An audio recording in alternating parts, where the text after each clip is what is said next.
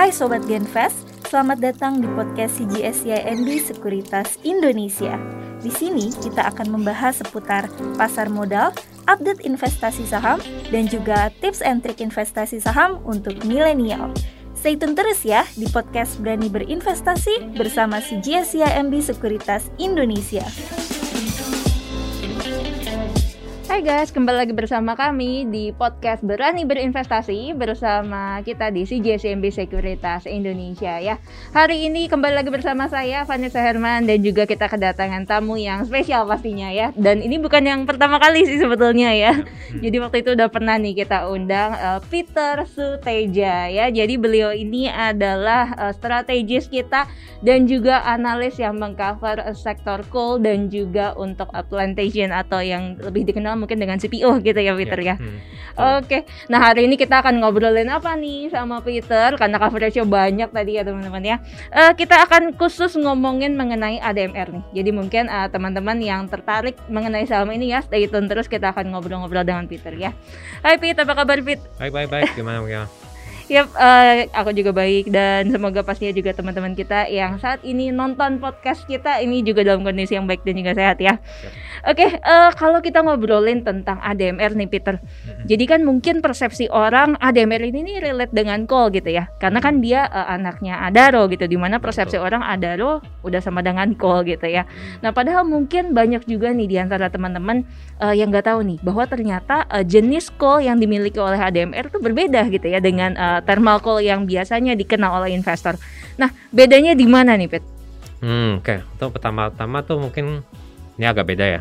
Kalau di yep. ADMR itu spesifikasi produk coal-nya tuh namanya tuh metallurgical coal, mm-hmm. met coal, atau mungkin pernah dengar juga namanya coking coal.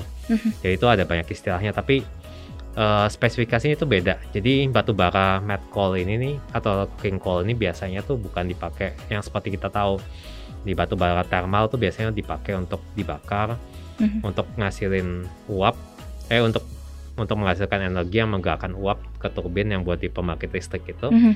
Tapi kalau batu bara metallurgical nih biasanya beda karena spesifikasinya dia memang kalorinya tinggi nih, tapi uh, dia mau dia penggunaannya tuh kita nggak mau pakai kita mau pakai selain butuh kalorinya kita juga butuh uh, properti-properti lain yang dia bisa ngikat oksigen terus juga dia lower impurities kayak misalnya kadar sulfur atau abunya tuh rendah mm-hmm. jadi itu instead of kita bakar buat generate power atau listrik itu kita biasanya tuh dipakai untuk proses pembuatan baja mm. jadi prosesnya tuh kurang lebih kayak ntar dipanasin tuh batu bara metallurgical ini di satu oven khusus namanya mm-hmm. jadi kok namanya kok mm-hmm. terus habis itu ntar uh, di kok ini akan dimasukin bersama-sama dengan iron ore dan bahan-bahan lainnya yang di blast di blast furnace yang buat bikin apa baja itu. Mm-hmm. Jadi itu koknya itu tahu dia berfungsi buat reduktor dia akan ngikat oksigen dalam proses pembuatan baja dan juga untuk ini apa juga sebagian dari karbon yang ada kontennya di uh, batu bara ini akan masuk juga ke apa baja yang dihasilkan. Mm-hmm. Jadi secara kurang lebih sih uh, spesifikasi eh, batu bara ini akan dipakai untuk dalam proses pembuatan baja. Mm-hmm. Jadi bukan untuk dibakar. Mm-hmm. Nah itu mungkin yang membedakan si ADMR ini sama parentnya. Kalau mm-hmm. parentnya itu kan yang holdingnya semua ini. ADMR ini akan dikhususkan, maksudnya dari company parentnya sendiri mengkhususkan company-nya tuh untuk pegang semua mining yang related, yang pokoknya yang nggak related sama thermal coal. Mm. Jadi di company ini nggak ada thermal coal-nya, thermal coal asetnya. Mm-hmm. Jadi ya mungkin buat beberapa orang mungkin uh, apa buat beberapa investor nih lebih secara ESG mungkin lebih clean lah mm-hmm. dibandingkan misalnya parentnya kan karena semua aset thermalnya ada di parentnya. Yap, yap. Ya, Oke, okay. nah itu udah jelas banget nih ya penjelasan Peter tadi udah sangat detail teman-teman. Uh, jadi itu emang bedanya ya antara met coal dengan thermal coal gitu ya. Hmm.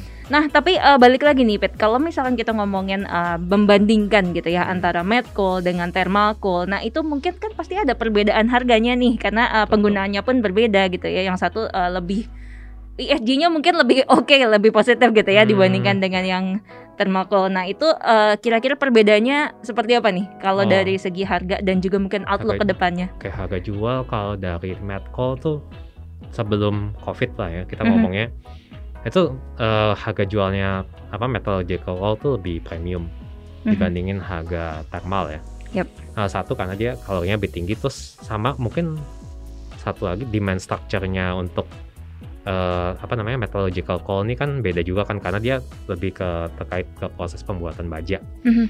Jadi demand structure-nya beda dengan misalnya demand structure-nya si coal mm-hmm. energi. Tapi kalau secara jangka panjang sih kalau kita hitung kalau kita pernah analisa itu metallurgical coal tuh yang itu harganya tuh kalau dibandingin sama Newcastle ya kita ngomong batu bara Newcastle mm-hmm. high CV thermal 6300 kalori gitu itu harga untuk hard coking coal misalnya grade-nya hard coking coal itu secara 10 tahun itu uh, apa namanya itu dijual di harga prem, lebih premium dibandingin misalnya Newcastle premiumnya tuh bisa sekitar 97% hmm. kayak misalnya atau ya, ya misalnya dan sekarang juga sekitar premiumnya tuh sekitar hampir 90% ya misalnya kak, sekarang Newcastle tuh harganya tuh di 180 dolar per ton mm-hmm. nah itu hard cooking coal yang premium low volatility itu sekarang harganya 340 dolar gitu mm-hmm. jadi kan premiumnya mm-hmm. sekitar 90 persenan yep. jadi itu sudah balik lagi ke premium ini sempat ada anomali juga sedikit tahun lalu karena untuk pertama kalinya tuh harga met coal tuh turun di bawah harga thermal. Mm-hmm. Itu kejadian cuman di tahun 2022 aja. Karena kejadiannya adalah uh, apa namanya? Biasanya ini China tuh salah satu yang apa konsumen terbesar untuk import metallurgical coal. Mm-hmm. Cuman karena zero profit policy itu, mereka banyak pabrik bajanya nggak beroperasi sehingga mereka nggak ngambil thermal coal, eh nggak ngambil metallurgical coal mm-hmm. dari market Nah, sementara di satu sisi tahun lalu ada krisis energi juga karena ada perang di Eropa dan maksudnya orang berlomba-lomba untuk memenuhi persediaan energi mereka karena ketika perang itu terjadi mereka mau apa namanya kasih sanction ke Rusia mm-hmm. ngambil tapi pada saat itu juga mereka persediaan energinya lagi kritis mm-hmm. jadi perlombaan untuk mengambil energi dan itu menyebabkan harga batubara thermal itu melonjak sementara di satu sisi yang tadi itu China karena dia bajanya nggak aktif mereka mm-hmm. nggak mengambil metallurgical coal mm-hmm. harganya malah turun mm-hmm. sehingga pertama kali itu terjadi metallurgical coal tuh harganya lebih rendah dibanding thermal coal mm-hmm. tapi pada satu titik sampai itu uh, um, harga met coalnya tuh trading at 50% diskon tuh apa namanya high CV thermal mm-hmm.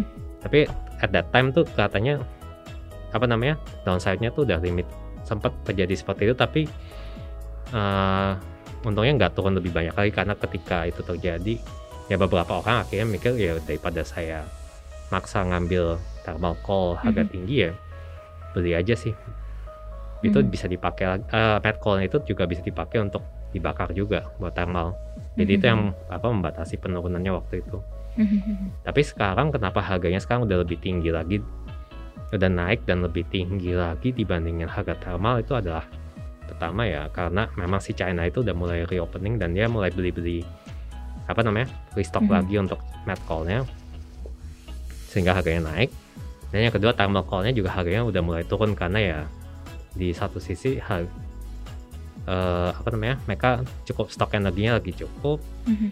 terus habis itu apa namanya musim dinginnya nggak sedingin yang dikira juga mm -hmm. Dan ya itu jadi masih ada penurunan dari harga thermal coal sejauh ini sehingga mm-hmm. apa namanya relasi antara apa pre, met coal tuh mm-hmm. uh, dijual di harga lebih premium terhadap apa namanya thermal coal tuh kembali lagi mm-hmm.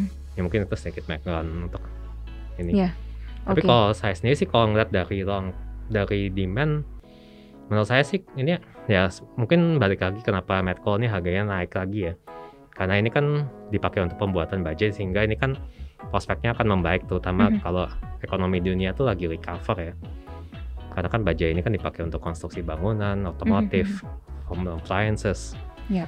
di satu sisi yes malah kalau apa namanya recovery ekonomi itu juga tentunya ada demand ada petap itu kan berarti ada ada pertambahan demand untuk uh, energi juga ya cuman di secara long term sih masalahnya uh, kita ngeliatnya ada shift juga kan antara dari sisi pemerintah dan mungkin dunia juga kan lagi ada gerakan untuk menuju ke energi terbarukan kan. Mhm, dan kita juga masa pemerintah Indonesia juga ikut berpartisipasi juga. Mhm. dan walaupun emang secara jangka pendek kan kita listrik kita masih disupport lebih banyak dari pembangkit batu bara ya. Cuman secara jangka panjang tuh ya bakal ada tekanan untuk permintaan batu bara thermal juga ya karena ada transisi energi ini sih Mhm. ya mungkin secara prospek saya pikir sih jangka panjang tuh ada tekanan untuk thermal coal dibandingin mungkin dengan met coal Mhm. gitu Oke, jadi itu sekaligus sebetulnya eh, sign juga nih buat teman-teman ya. Jadi eh, agak hati-hati nih kalau ngomongin tentang thermal coal gitu ya, karena eh, secara prospek eh, kelihatannya akan mulai menurun gitu ya, Ya. digantikan dengan eh, renewable energy. Nah, tapi eh, kalau kita ngobrol-ngobrol tentang renewable energy nih, Pet, jadi Hmm. kan ADMR ini juga punya aluminium smelter gitu ya. Hmm. Nah, di mana eh, aluminium ini biasanya nih akan relate-nya ke mana nih? Relate-nya akan ke electric vehicle, kemudian juga nanti ada eh, ke renewable energy juga gitu ya, penggunaan renewable energinya di situ. Eh, ini kira-kira nih kalau Peter lihat nih eh, dari aluminium smelternya itu kontributnya tuh akan kurang lebih berapa persen sih eh, Hmm. untuk secara ke total pendapatan dari ADMR? oh oke oke ah betul dia sekarang lagi mau bangun aluminium smelter ya Mhm. kapasitasnya tuh total kalau dijadiin semua tuh satu setengah juta ton eh, aluminium ingot per tahun Mhm. nah itu dibagi ke tiga fase. Masing-masing kapasitasnya tuh 500 ribu ton per tahun. Terus ya Mhm. habis itu fase pertamanya tuh 500 ribu ton ya. Lalu jadi tahun 2025. Nah aluminium ini kan dipakai untuk selain untuk konstruksi, alat-alat rumah tangga, juga dipakai juga untuk apa namanya otomotif. Salah satunya Mhm. buat bangun EV, Mhm. buat battery casingnya EV juga dipakai juga. Dan juga untuk uh, pembuatan untuk energi terbarukan misalnya solar panel, turbin wind apa namanya wind Iya. power gitu, turbinnya tuh pakai aluminium. Mhm. Jadi ada tambahan demand, terutama yang kita lihat paling besar tuh dari EV dan Mhm. itu juga transisi energi ya. Yap. Nah itu juga konsumsi aluminium buat EV tuh lebih banyak per kendaraan sih. Mhm. Karena kalau kalau kita lihat tuh sekitar eh, EV tuh pakai 40% aluminium lebih banyak dibanding kendaraan apa mesin bakar yang biasa ya karena kan Mhm. baterainya sendiri juga casingnya pakai aluminium. Nah itu juga. Mhm. Nah kalau dari Indonesia sendiri tuh kita sekarang kebutuhan aluminiumnya sekitar satu juta ton per tahun. Mhm. Jadi kita diprediksi eh, demandnya per tahun tuh grow ke 2 juta by 2025 Mhm. dan kita sekarang tuh produksi aluminium sendiri domestik tuh cuman 250 ribu ton per tahun dan itu diproduksi dari pabriknya si Inalum ya Mhm. jadi ada gap sekarang ada gap yang kita sekarang cuma ditutup dari import Mhm. nah makanya jadi ada potensi untuk apa namanya demand domestik juga ya dari maksudnya demandnya tuh ada gitu Mhm. kalau dibangun Yap. nah terus habis itu kalau kita hitung-hitung sih kalau misalnya jadi semua ya tahun 2025 sesuai target si aluminium smelter nih fase pertamanya bisa contribute sekitar 53% dari ADMR punya revenue ya Mhm. tahun 2025 Oke. Oke oke berarti eh, mungkin nanti akan sebagian besar justru dikontributnya malah dari si aluminium smelternya ini gitu ya. ya, Jadi bukan lebih ke met coal-nya lagi gitu ya. ya udah setengah-setengah Yap. dari revenue Yap, oke. Nah, eh, next nih, Pet. Kalau misalkan kita ngomongin nanti kan mulai bulan Juni nih, nanti akan ada eh, bauxite export ban yes. gitu ya. Nah, ini di mana bauxite ini kan juga untuk sebetulnya tujuannya memajukan eh, aluminium domestik gitu ya. Nah, ini kira-kira menurut Peter dampaknya gede nggak sih gitu untuk Hmm. ADMR-nya? untuk ADMR sendiri sih dampaknya nggak langsung sih Mhm, Eh, pertama kan dia bikin smelternya baru jadi 2025 ya mhm, terus sementara bauxite ini tuh untuk menjadi aluminium tuh ada beberapa proses dulu. Mhm, pertama dia akan mesti dikonversi jadi alumina gitu. Mhm, jadi kurang lebih kita butuh 3 ton bauxite untuk jadi satu ton alumina.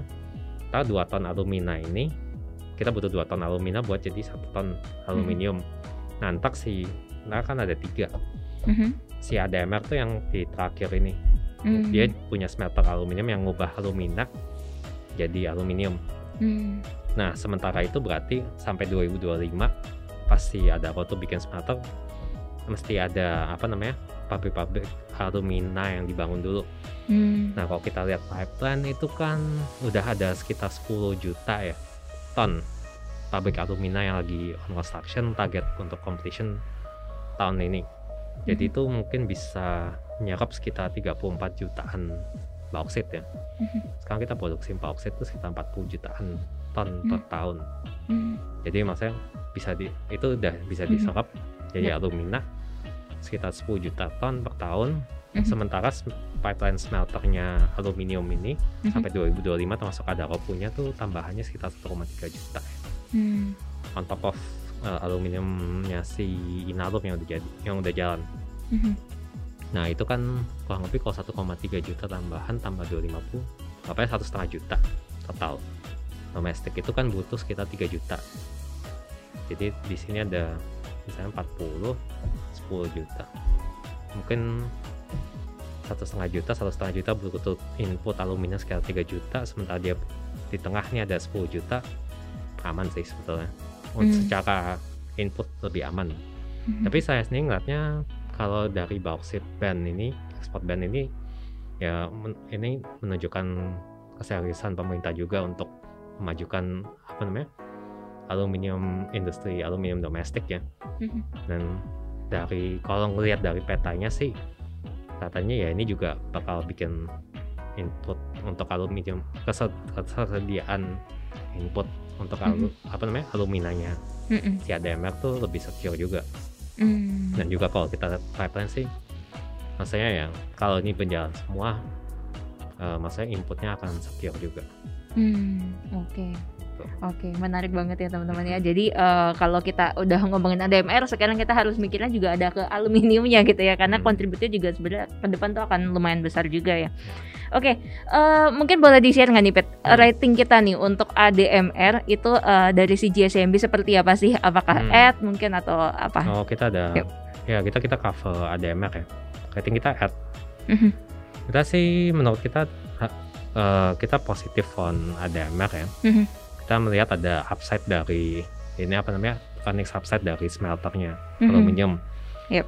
ya menurut kita sih di dan ke depan juga menurut kita harga saham ini akan lebih banyak di drive daripada aluminiumnya Mhm. daripada coking coalnya ya Mhm. karena sebetulnya kalau harga sekarang menurut saya sih udah price in apa Hmm. namanya uh, met coal bisnisnya ya Hmm. jadi upside-nya tuh lebih banyak dari di- aluminium. dari aluminiumnya Mhm. jadi makanya menurut saya sih saya ngeliatnya kalau kata ada berita-berita positif terkait Mhm. progres aluminium smelter Mhm. ini bisa jadi katalis untuk saham ini Oke, itu dia teman-teman ya menarik banget dan pastinya semoga ini nambah wawasan kita juga nih ya yang baru mengenai uh, saham ADMR. Thank you banget Peter untuk waktunya. Thank you Yeah. udah sharing-sharing sama Oh. kita. Tiffany Yap, eh, dan gimana guys? Seru kan perbincangan kita kali ini. Jadi jangan lupa untuk ikutin kita di podcast-podcast berani berinvestasi sebelumnya ya. Karena kalau kalian nggak mulai investasi dari sekarang, mau mulai kapan? See you, bye. Bye.